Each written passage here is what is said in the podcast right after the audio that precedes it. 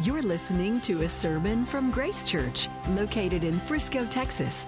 Get to know Grace Church better by visiting our website at www.gracechurchfrisco.org. Today, we have a guest speaker. If you have your Bibles, if you would, turn in the book of Acts. Turn to Acts chapter 4. We're going to be continuing our series in the book of Acts, Acts chapter 4, starting in verse 1. This is God's holy word, Acts chapter 4, verse 1. And as they were speaking to the people, the priests and the captain of the temple and the Sadducees came upon them. Thank you so much. Uh, came upon them greatly annoyed because they were teaching the people and proclaiming in Jesus the resurrection from the dead. And they arrested them and put them in custody until the next day, for it was already evening. but many of those who had heard the word believed, and the number of the men came to about 5,000. On the next day, the rulers and elders and scribes gathered together in Jerusalem with Annas the high priest and great and Caiaphas, sorry, and Caiaphas and John and Alexander and all who were the, the high great sorry, sorry, the high priestly family. And when they had set them in their midst, they inquired, By what power or by what name do you do this? Then Peter, filled with the Holy Spirit, said to them, Rulers of the people and elders, if we are being examined today concerning a good deed done to a crippled man, by what means this man was healed, let it be known to all of you and to all the people of Israel that by the name of Jesus Christ of Nazareth, whom you crucified, whom God raised from the dead, by him this man is standing before you well. This Jesus is the stone that was rejected by you, the builders, which has become the cornerstone. And there is salvation in no one else, for there is no other name under heaven given among men by which we must be saved. Now, when they saw the boldness of Peter and John and perceived that they were uneducated common men, they were astonished, and they recognized that they had been with Jesus. But seeing the man who was healed standing beside them, they had nothing to say in opposition. But when they had commanded them to leave the council, they conferred to one another, saying, What shall we do with these men? For that a notable sign has been performed among them is evident to all the inhabitants of Jerusalem, and we cannot deny it. But in order that it may spread no further among the people, let us warn them to speak no more to anyone in this name. So they called them and charged them not to speak or to teach at all in the name of Jesus. But Peter and John answered them, Whether it is right in the sight of God to listen to you rather than God, you must judge. For we cannot but speak of what we have seen and heard. And when they had further threatened them, they let them go, finding no way to punish them because of the people. For all were praising God for what had happened. For the man on whom this sign of healing was performed was more than 40 years old.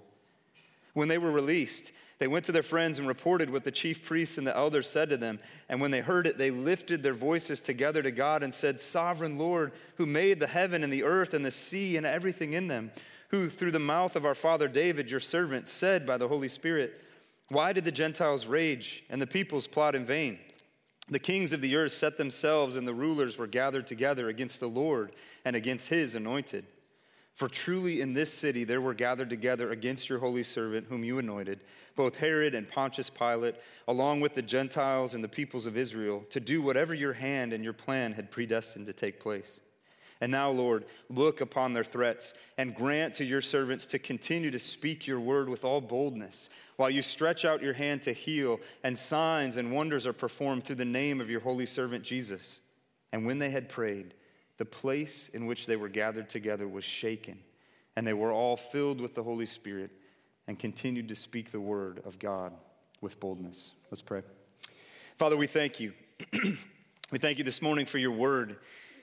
Lord, your word has uh, power. Your word is living. It is your word um, that brings life. It is your word that brings light. And so I pray, Holy Spirit, that you would do that now, that you would speak through me, through your word, and that you would illuminate our hearts, that you would open our minds to receive the truth of your word for your glory, we pray. In Jesus' name, amen. Well, whenever sports season's going on, playoff season especially, um, people seem to to get bold about their team. Seem to talk boldly about their team. I remember, not to pick on anybody in particular, but I'm going to. I remember here uh, just several weeks ago, right? The Cowboys fans really boldly talking about their team, and then not so boldly after they played the 49ers, right? And just so you know, I'm not picking on you. I'm from Detroit originally, uh, and it's one of the hardest jobs in an NFL fandom is to be a Lions fan. Uh, they've had some greats, they had some, some highs, never won a Super Bowl.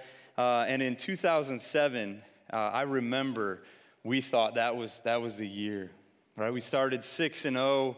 And that was the year the Lions were going to go all the way, baby. They're going to win the Super Bowl. And we started talking bold as Lions fans. We started, I remember talking to my friends, uh, talking about, because I had friends that were Green Bay fans. Uh, I had friends that were other fans in Michigan. And so, you know, talking about the Lions. And, and in, unfortunately, typical Lion fashion, they ended up losing the rest of the games uh, that season. I think they won one other one. They went 9 and 7, missed the playoffs.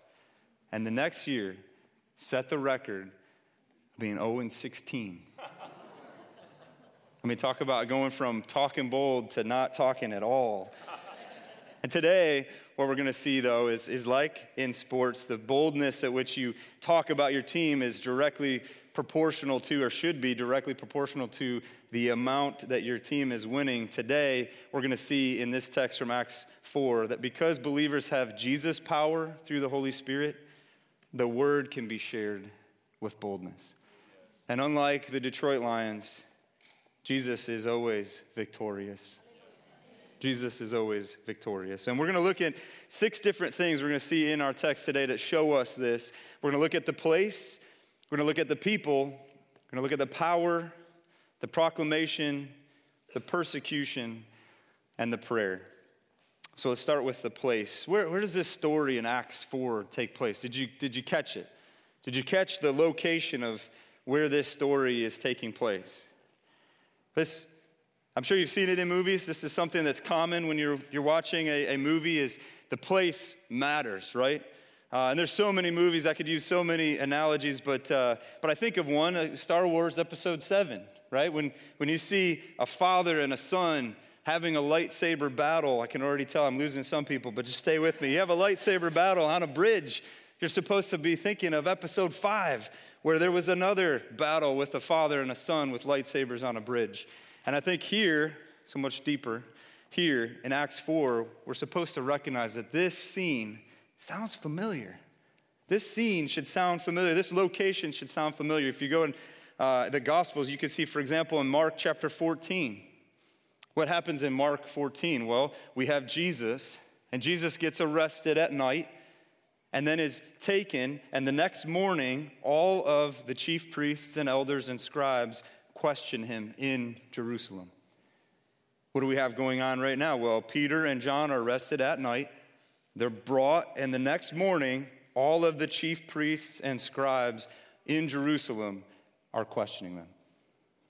Now, what's, What's the point? What's the author trying to say? And this happens a lot in the Bible. You'll see locations used to try to show us something. When the same location is used, it's trying to show us something. It's either trying to show us a contrast, so saying, look, this happened in this place, but now look at in this place, this thing is happening.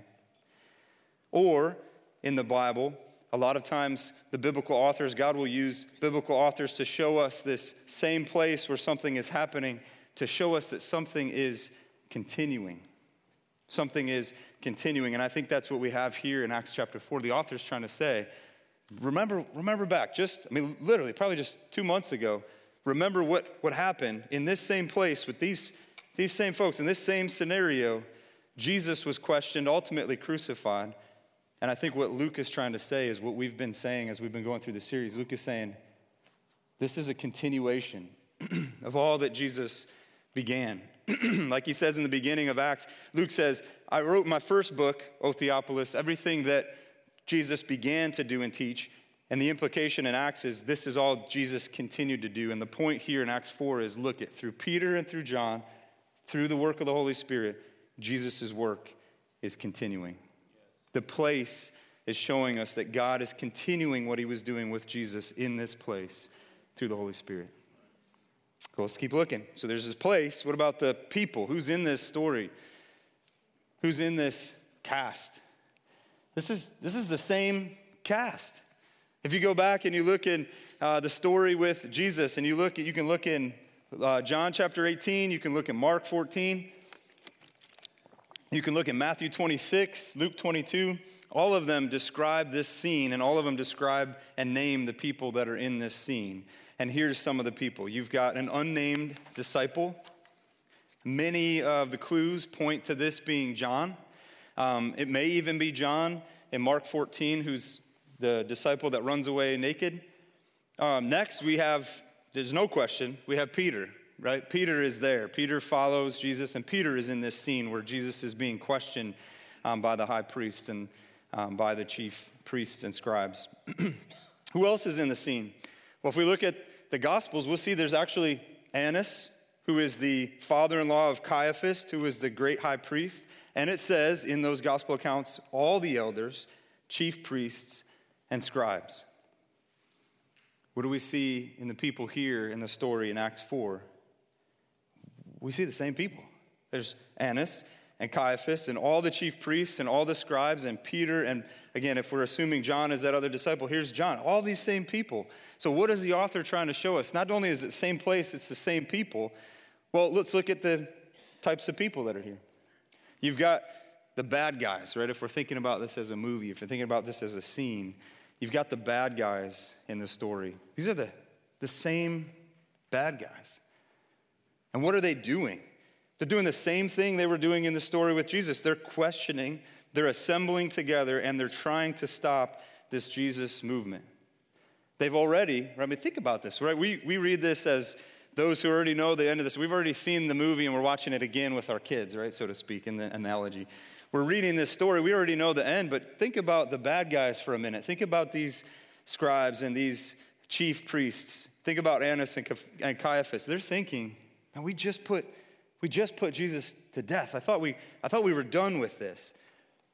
They've already, they think, taken out the leader, and now they're trying to just snuff it out. They're trying to just deal with these, this uprising. They're continuing the rejection of Christ. But what about Peter and John? So those are the, those are the bad guys. The bad guys are the same. They're kind of doing the same bad guy role that they were doing at the scene with Jesus. But what about Peter? What about John? Remember, Peter in the story with Jesus, Peter rejected Jesus.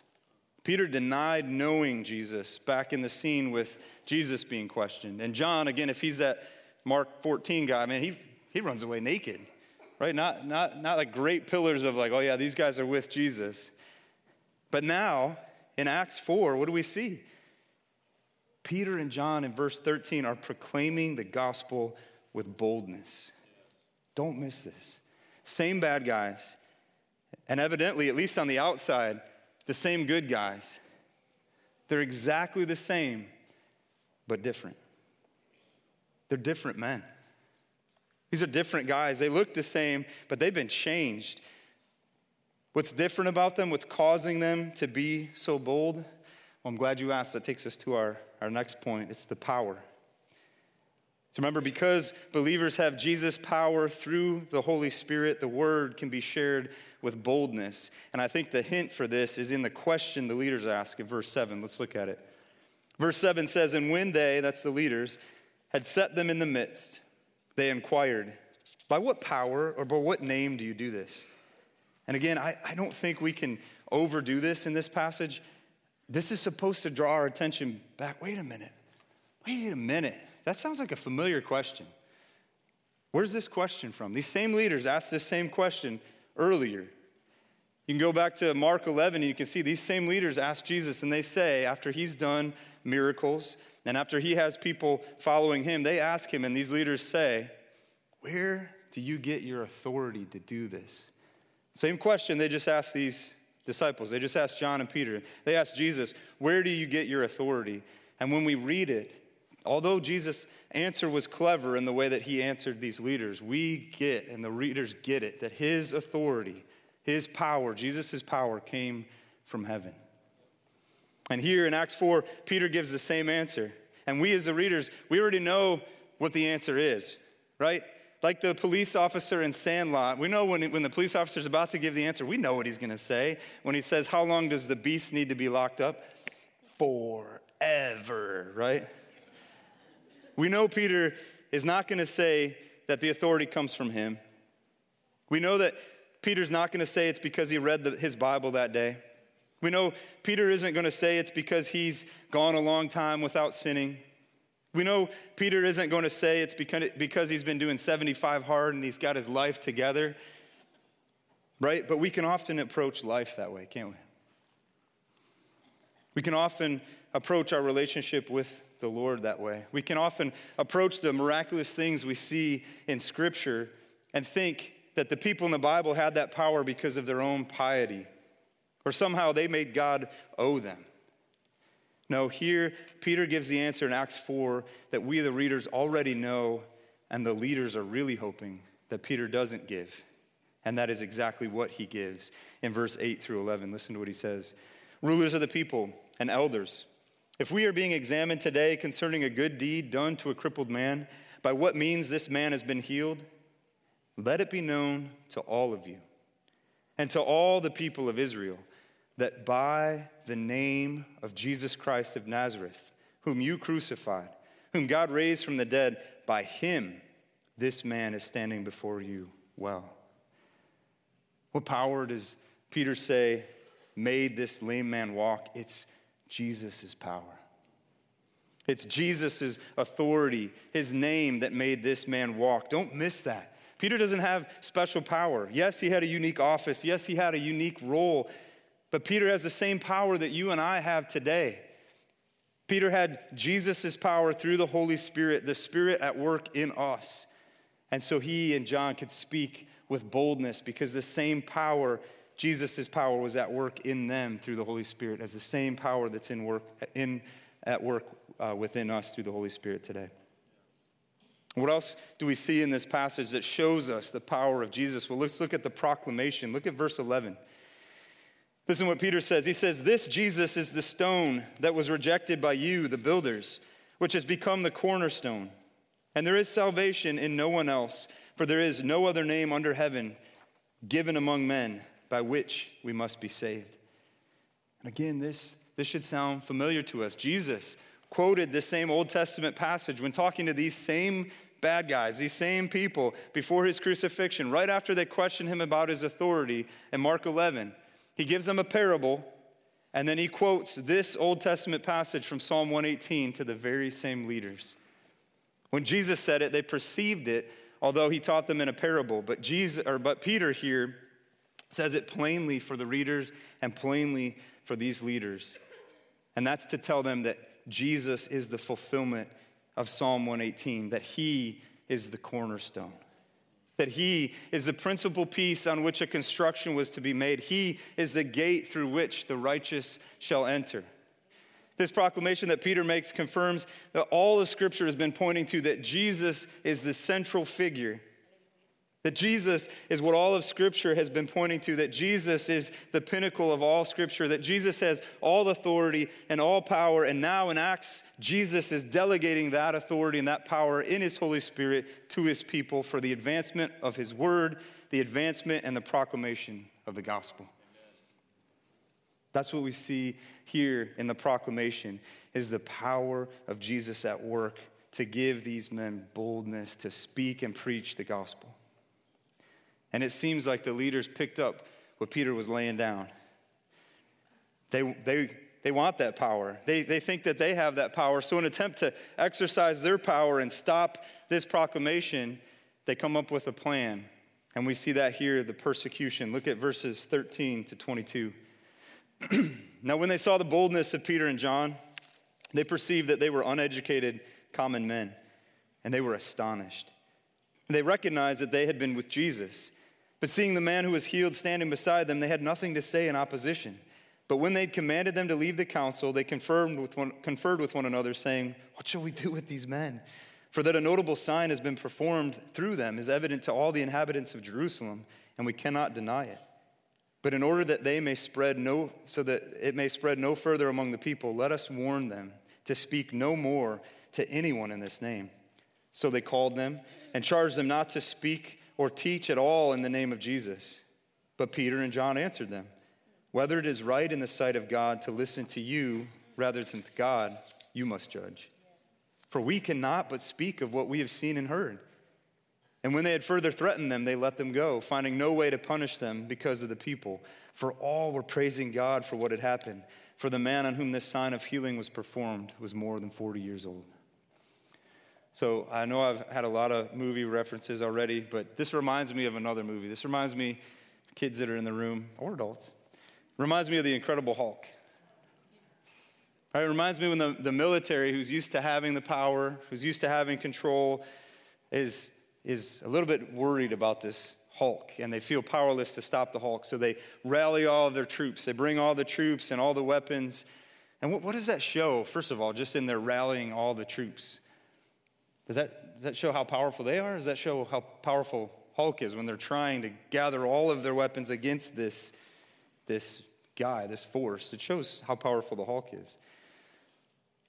And they're rallying against, and they, they try to destroy him. And if you've seen the movie, the Hulk ultimately wins in dramatic, effortless fashion, right? He's like catching missiles and like it's like bounces off him, doesn't even hurt him.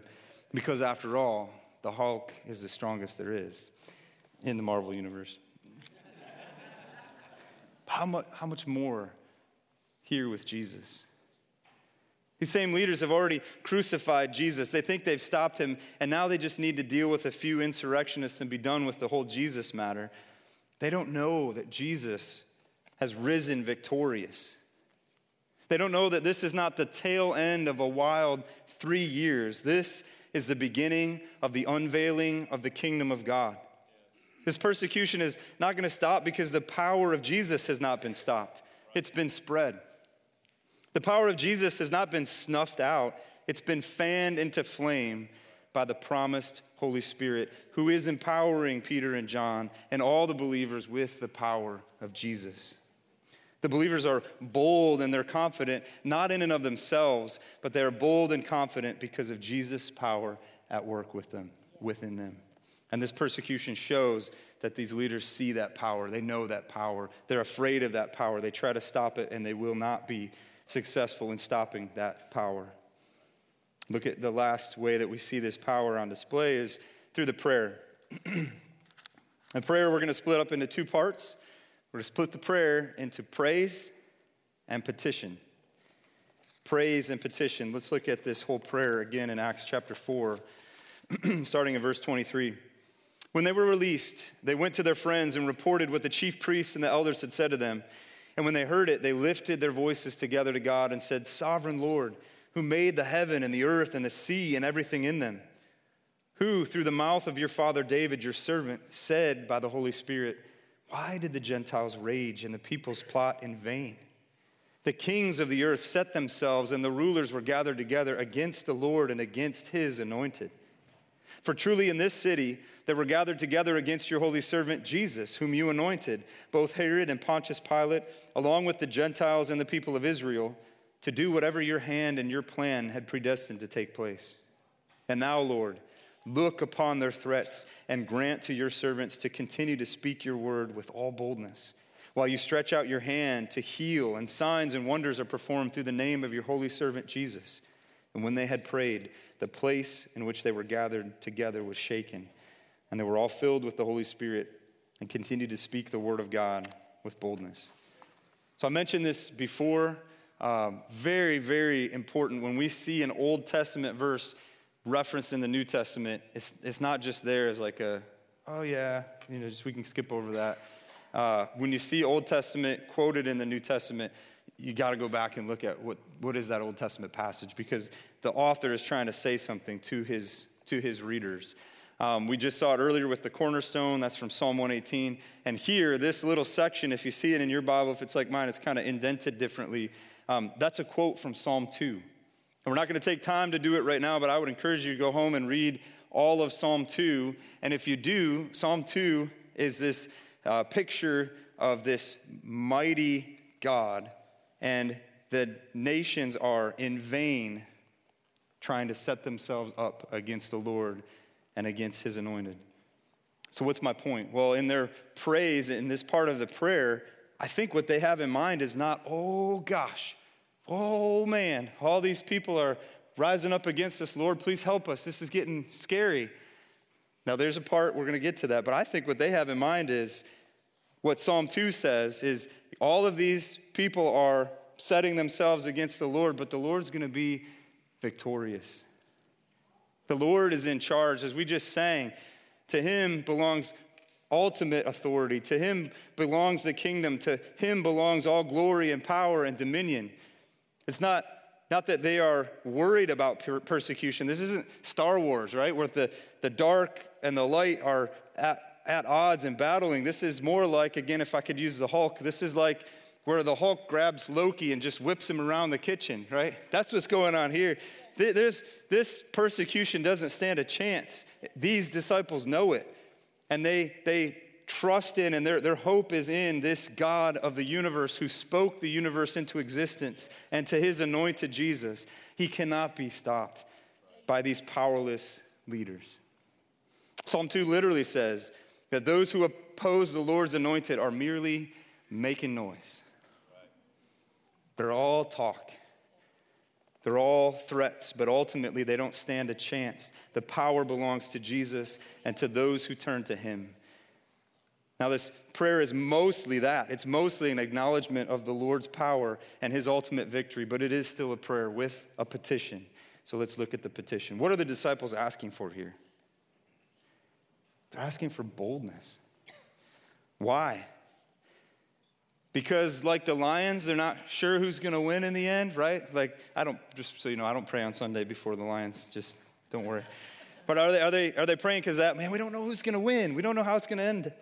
No, it's actually because they precisely know who will win in the end that they're praying that they will walk in boldness. They know, just as they confess, that all power belongs to Jesus, and through the Holy Spirit now is in them, and they want to live and speak in a way that's consistent with that truth. These disciples are filled with Jesus' power, but they still have a real fear of the threats that the leaders made. Prison is still not a fun place. Excommunication, insults, and the like would still be difficult. Even Jesus himself prayed before he went to the cross. How much more do, this, do the disciples need to pray before they face persecution?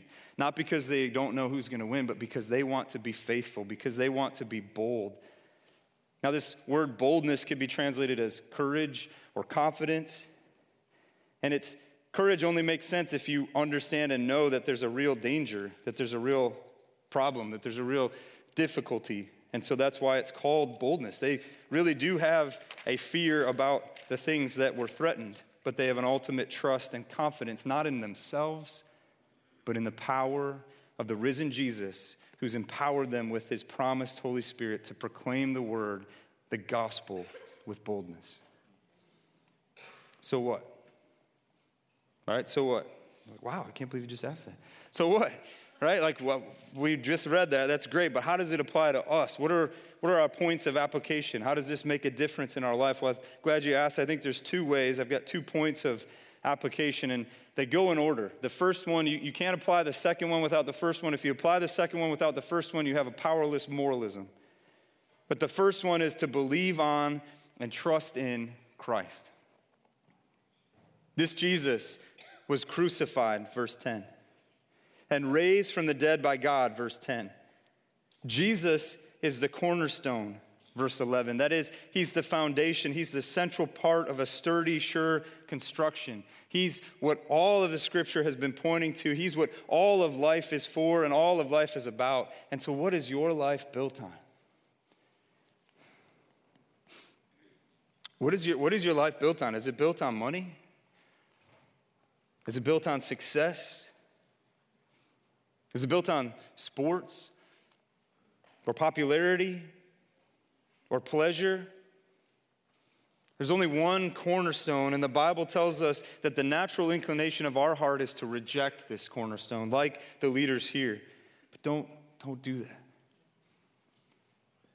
There is salvation in no one else, for there is no other name under heaven given among men by which we must be saved. Verse 12.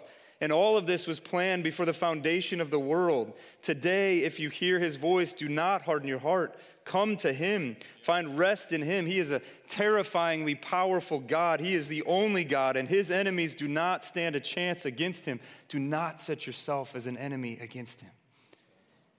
Run to him And find, like the psalmist in Psalm 2 proclaims at the end of Psalm 2, blessed are all those who take refuge in him. And the second point, only if you've trusted in Christ does this second point of application apply to you. If you haven't, again, please, please don't continue to reject Christ. Turn to him. And if you have, if you're trusting in Christ, then I think the best application is uh, to walk out. This is going to come out of left field, but Hebrews 10 19, 25 has a great summary, I think, of what we're called to walk out. It's got some of the same words of boldness and confidence, and I want to read it for you. Psalm 10, uh, Psalm, Psalm 10, Hebrews 10, 19 through 25. Therefore, brothers and sisters, since we have confidence, that word is the same as boldness, since we have confidence to enter the holy places by the blood of Jesus, by the new and living way that he opened for us through the curtain that is through his flesh, and since we have a great priest over the house of God, let us draw near with a true heart in full assurance of faith with our hearts sprinkled clean from an evil conscience and our bodies washed with pure water, let us hold fast the confession of our hope without wavering, for he who promised is faithful. And let us consider how to stir one another up toward love and good works, not neglecting to meet together, as is the habit of some, but encouraging one another, and all the more as you see the day drawing near. So the boldness, the confidence comes not from our own strength or our own keeping of God's commands, but by the finished work of Jesus for us and the Holy Spirit at work in us. And what's the fruit of this? That's why I pulled this Hebrews 10 passage. What's the fruit of this? Well, we draw near to God and we draw near to each other, speaking boldly, confidently the confession, the word, the gospel, and meeting together in fellowship. If we go back to Acts 4, you see this. Verse 31 they were filled with the Holy Spirit and continued to speak the word of God with boldness. And then verses 32 to 37 are a beautiful example of this meeting together in fellowship. The believers continue to fellowship with the Lord through the Holy Spirit and with each other, proclaiming the good news of Jesus boldly. And we ought to do the same today. So, who is it? Who's in your life? Who's in your life that you need to share the gospel boldly with? Who do you need to share the gospel boldly with. I think Acts 4 is a memorable example of Jesus' power given to believers by the Holy Spirit for the proclamation of the gospel in boldness.